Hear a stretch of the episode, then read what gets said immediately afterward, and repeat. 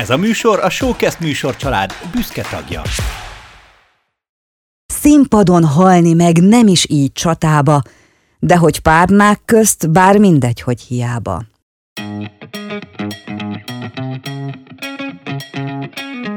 Hello és adjisten! Ez itt a Magnó. Egy kivételes válogatás neked, ha szeretsz mélyebbre tekinteni egy dalban, kivált kép egy magyar dalban. Veled együtt darabjaira szedjük a magyar poptörténet jelentősebb dalait. Mire gondolt az alkotó, amikor írta ezt a dalt? Egy zeneművészet is hallgató, egy költő, slammer és irodalmat egyetemen hallgató diák, és egy pszichológus hallgató segít ebben. A nevem Mikos Ákos. A mai főszereplőnk a 30Y, és az azt hittem érdemes.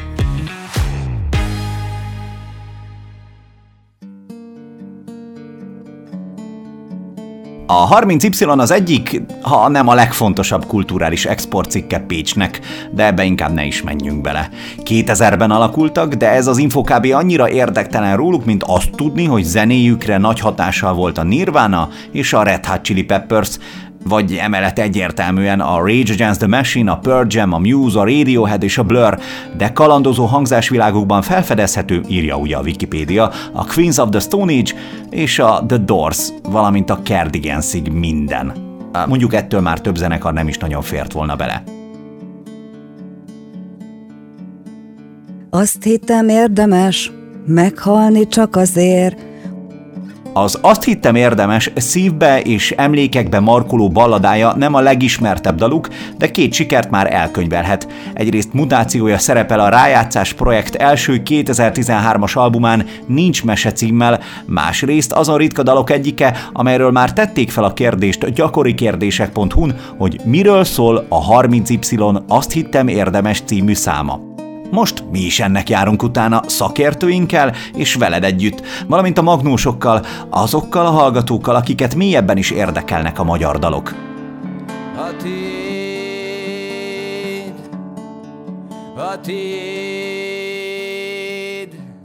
Magnó. Meri, én nem merném azt mondani, hogy zeneileg ez egy összetett dal, pedig annyira nem is egyszerű. Szépen lerakja az alapköveket, hiszen építkezik a mű, és fokozatosan, fokozatosan fenten megy a hangulat. A gitárbevezetőt követően kíséri az énekes, Begzoli. A gitár, mint rögeszme, egy örlődés, újra és újra játsza azt a monoton dallamot, majd jön a billentyűzzene ellenszólamként. Aztán a tempó fokozatosan a hangulattal együtt megy fentebb és fentebb, és a végére tartogatja a jó tipikus alternatív rockot. Nekem rengeteg meglepetést okozott, hiszen tudom, hogy a 30Y-ra nagyon nagy hatást gyakorolt mondjuk a Nirvana, és nem ezt várná úgy az ember, hogy rágondol, hogy 30Y, és nem egy gitárost és egy énekest képzel maga elé, hogy, hogy állnak a színpadon és szépen melankólikusan játszogatnak, aztán később kimutatja a fogafehérjét. A zenét most már is tegyük félre egy kicsit. Jöjjön Sisi, aki költő slammer, a Szegedi Tudomány Egyetem magyar szakos hallgatója. Szilveszter, hát szumiszó szerintem nehéz ehhez a dalhoz úgy hozzáállni, hogy ne kezdjünk el egyből bölcsészkedni. Talán majd egy későbbi, spoiler, a kezdet fiai dal lehet ilyen, ahol a zenének az idézőjelbe téve nem egyszerűsített popdal mi volt a miatt, jócskán lehet, hogy van irodalmi értéke. Hogyan lehet egy ilyen dalhoz hozzáállni? Nem tudom, hogy kell általában hozzáállni, én úgy álltam hozzá, hogy ez olyan mennyire lírai szöveg egyáltalán. A lírai szegen gondolkodtam nagyon sokat. Alapvetően ez a legversszerűbb dal a szövegben, felépítés mentén is. Hogyha nem tudom, elképzelünk egy tipikus verset, ami mondjuk hosszú, akkor ezt ilyennek képzeljük. Ezek a sorok mindig 12 szótagosak, négy, szor, négy sor kiad egy verszakot. Ö, ilyesmi, ugye akkor az alterzenéről azt gondoljuk mindig, hogy ez ilyen nagyon lírai szöveg. És ennek a szövegnek viszont megvan egyfajta epikussága, hogy egy történetet mesél el valójában.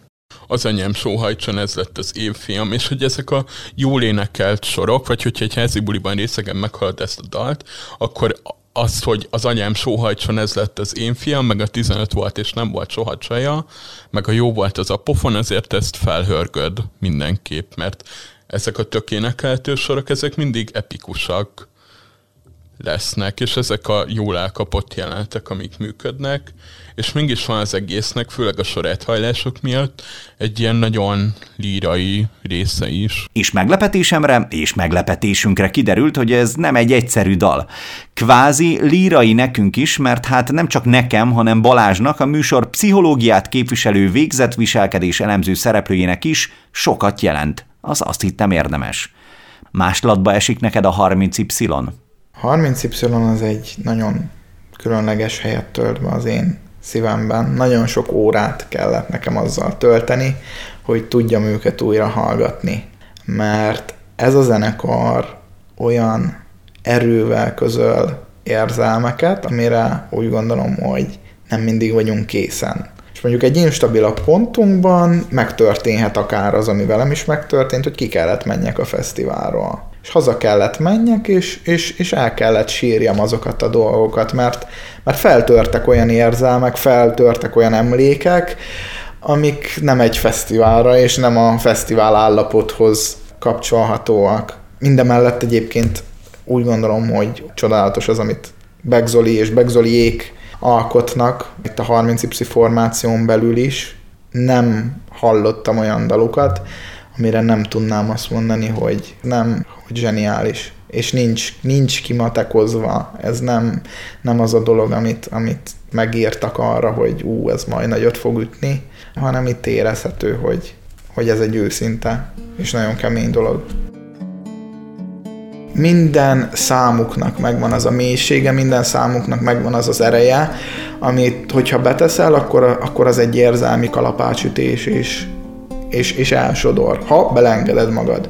De megvan az a szépsége is, hogyha az önismeret útján ott jársz, hogy ezt már tudod kezelni, akkor fel tudod használni, hogy amikor sírni akarok, akkor beteszem a 30 y az adott dalát, amire tudom, hogy én sírok, és kiengedem magamból. Talán közmegegyezésen alapulhat, ha ezt a dalt kinevezzük egy balladának. Meli, jól sejtem és tudom, hogy a balladisztikus hatás jócskán jelen van a komoly zenei világban? Neked juttat eszedbe ez a dal olyan darabot, amely a tanulmányaid során került elő? Igen, teljes mértékben jutott eszembe ilyen melankolikus és balladaszerű műveket. Én azt mondanám, hogy zongora művek, ami eszembe jutnak, ami melankolikusabbnak mondható mondjuk egy Chopin szerzemény, vagy éppen Lisztnek is vannak a rapszódiái közül olyan, amire azt mondanám, hogy melankólikus és balladaszerű. A melankólia és ez a magyar csengőbb hangú Johnny állapot előkerült Balázsnál is, a szerzemény végén tapasztalható kitörés rész kivételével, amivel még foglalkozunk mindjárt. Az egész dalban van egy mély melankólia, plusz ott a sztori, amit elmesél, és kapunk ebből a képlethez egy olyan érzelmi szorzót, amely már is egy felnövés történetet eredményez. Nehéz az egyenlet, de nekem azt adja összességében, hogy fiatal vagyok, de még nem találom a helyem. Ez szerintem azzal való szembesülés, hogy anya és apa nem tökéletesek. Mert úgy gondolom, hogy minden szülő tökéletes, de egy szülő sem tökéletes. És ez a kettő, ez párhuzamosan jelen van. Ez talán azt a pillanatot hívhatja vissza, amikor először szembesülünk azzal, hogy nem hogy ők is hibáznak. A te olvasatodban ez már feldolgozásra került, vagy most dolgozza fel? Itt ez a találkozás. Ez a találkozás a problémával, ez egy első lépés egy elég hosszú úton, úgy gondolom. Mert pláne a szöveg alapján ez nem, nem rövid út szokott lenni, amikor, amikor mondjuk a pofonból szőtt koszorút. Cipeljük. És cipeljük egy kicsit ezt a koszorú részt. Szilveszter, szerinted mi lehet ez a koszorú? A versíróknak kiosztott koszorú, vagy másért jár neki? Hát én mindenképp az érdemel ismeréseiért kapott koszorúnak látom itt ezt a babér koszorút. Szóval, hogy nagyon a babér koszorús költő képe az azért elég erősen rögzített ahhoz, hogy elálljak ettől az értelmezéstől, akár gondolatban is. Vissza Baláshoz. Mi az, ami még feltűnt az azt hittem érdemes vizsgálódása során? Én följegyeztem még két dolgot. Az egyik dolog, amit följegyeztem, az az, hogy, hogy itt a szövegből az tűnik ki, hogy például az anyuka is arra gondol, és úgy gondolom, hogy a társadalomban is van egy ilyen elgondolás, hogy a traumából születnek az igazi tehetségek. Gondoljunk csak mondjuk, mondjuk Michael Jacksonra, aki, aki a teljes gyerekkorát odaadta a biznisznek, és a mai napig úgy gondolom, hogy, hogy a pop királyaként lehet őt számon tartani. Én ezzel nem feltétlenül értek egyet, hogy kell a trauma a tehetséghez. Nagyon sokszor a tehetség az, ami kifejezi azt, hogy, vagy ami kifejezési utat nyit annak, hogy elmondhassam, hogy igen, velem történt valami, és akkor nyilvánosság elé kerül ez az egész, és, és látjuk, de hányan vannak azok, akik mondjuk megélik majdnem ugyanezeket a traumákat, de nincs meg a tehetségük, vagy nincs meg az a felület, ahol ezt kifejezhetik, hogy nem tudom, elhagyott a valamelyik szülő, vagy, vagy, vagy bántalmaztak, vagy bármi, ami, ami traumát okozhat. Tehát én, én nem tartanám azt, hogy ez a kettő egymással szorosan összefügg, ezt a kettőt úgy gondolom, hogy különítsük el. És ez meglehetősen érdekes. A trauma, a tehetség és a beleérző képesség nagy gombolyagában van valahol egy színes szál, amit meg lehet találni ezzel a dallal. Na de hogyan? Ehhez szükség van egy nagyon érett önismeretre. Tehát ehhez, ehhez kellenek a nagyon érett, nagyon intelligens zenészek, akik fel tudták dolgozni mondjuk a saját traumáikat, hogyha voltak, ha nem, akkor pedig eljutottak arra az érettségi fokra, hogy ők tudjanak beszélni ilyen nehéz témákról is. És itt ezen a ponton térjünk rá egy kicsit az utolsó néhány sorra. Van például a kedvenc sorom. Van ez a szar élet, bár szebb is lehetne igen, elmegyünk egy koncertre, és jól esik az, hogyha hozzámérjük az életünket a zenészéhez, és lehet az én életem nem is olyan szar, ahogy itt Zoli fogalmaz, de, de hogy ez egy, egy veszélyes dolog, mert, mert belegondolhatsz abba is, hogy, hogy úristen, hogy az enyém ennél is szarabb. Mert van. Van rosszabb. Ez a sor előkerült Sziszivel is. Az egyszerre kispáli értelemben vehető alteroskodásnak és keményebb szavaknak van nyomatékosító ereje? Alapvetően én ezt egy külön résznek tekintettem, vagy hogy ez a középiskában mindig tagoljuk a verseket, és én ezt a nagyon háklis vagyok, mert szerintem egyszerűen nem visz közelebb az értelmezéshez sokszor ez a tagolás, viszont itt húztam két erős vonalat. Abban ez a szar élet, az egy új mondat, új mondani valót kezd, ha tetszik, összefoglalja a szövegnek a tanulságát, hogy te akkor is értsed, hogyha nem tudom, buta vagy, és ezt az egész koszorútól párnák közt mindenhogy hiába dolgot nem vagy hajlandó megérteni, akkor is érts, hogy van ez a szar élet, és hogy szebb is lehetne, és hogy egyrészt van ennek egy ilyen tényleg rockstáros bemondása mondjuk, másrészt ez egy szétironizált szar tulajdonképpen, és, és olyan, mint amikor egy gyerekek tanulják, tudod, és, és akkor minden szar, és mindent szétismételnek, és mindenre azt mondják, és valószínűleg egy picit az van.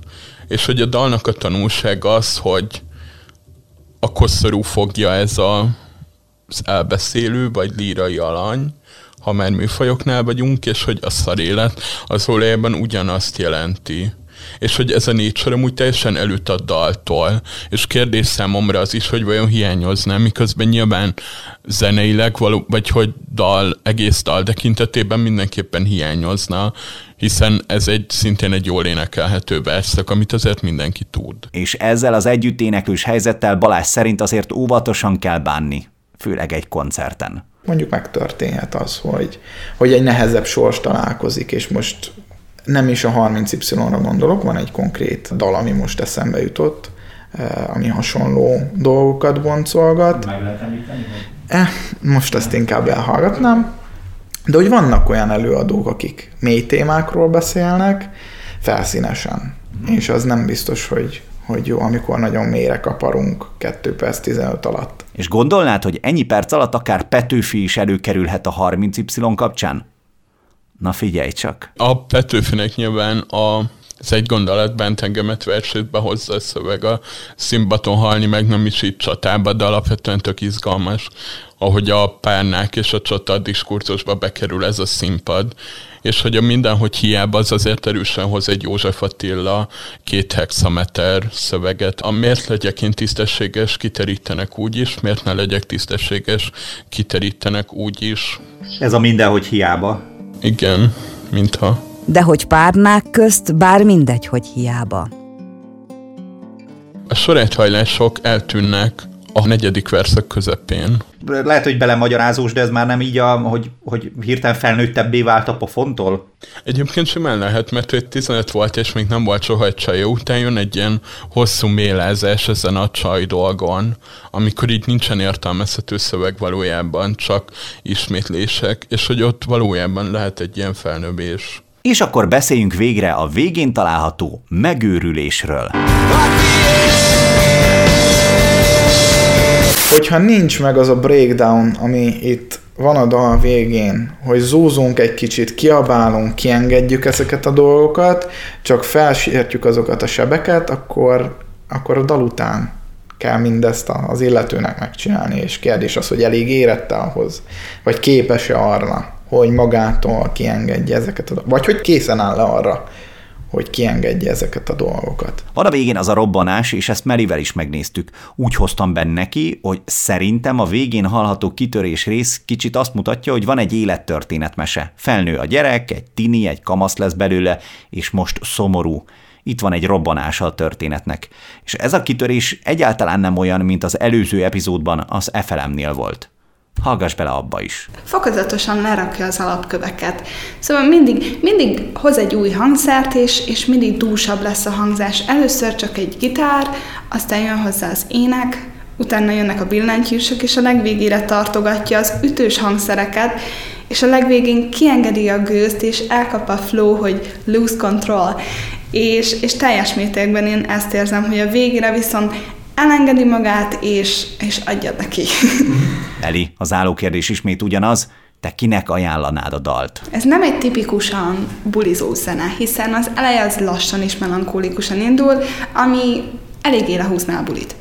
Viszont ajánlanám egy csendes, pihenős időben, vagy éppen amikor csak kiül az ember a kertbe, és, és nézi, hogy milyen gyönyörű az ég, én akkor el tudnám magamat képzelni, hogy ülök egy hintaszékben, és, és a végére kiengedhetem, hogy hú, igenis szép napunk van.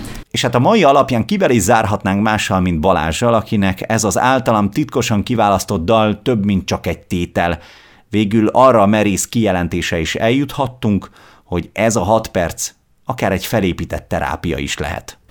Én úgy érzem. Tehát, hogy én, én ezt a dalt nagyon szeretném használni a későbbiekben saját karrierem során. Mert ez, ez úgy van összerakva, hogy végig vezet egy olyan úton, aminek a végén valamit leteszel, amit leszeretnél tenni. Mi pedig ezzel tesszük le a pontunkat. Megköszönöm a figyelmed és noszogatlak, hogy hallgass meg teljes egészében a mai dalunkat, aztán keres rá a Magnó további epizódjaira is.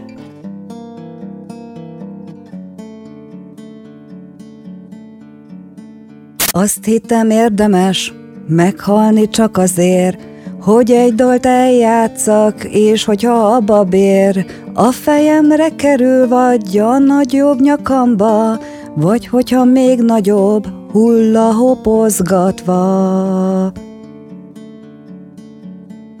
Élvezd a zenét, hallgassunk magyar dalokat, és ha írnál, azért hálás vagyok, mert nő a kapcsolat minősége közted és köztem. Akoskukat, showcast.tech. Jó, hogy együtt vagyunk erre a tizenvalahány percre. Magnó! Mikos Ákos örömműsora. Isten áldjon!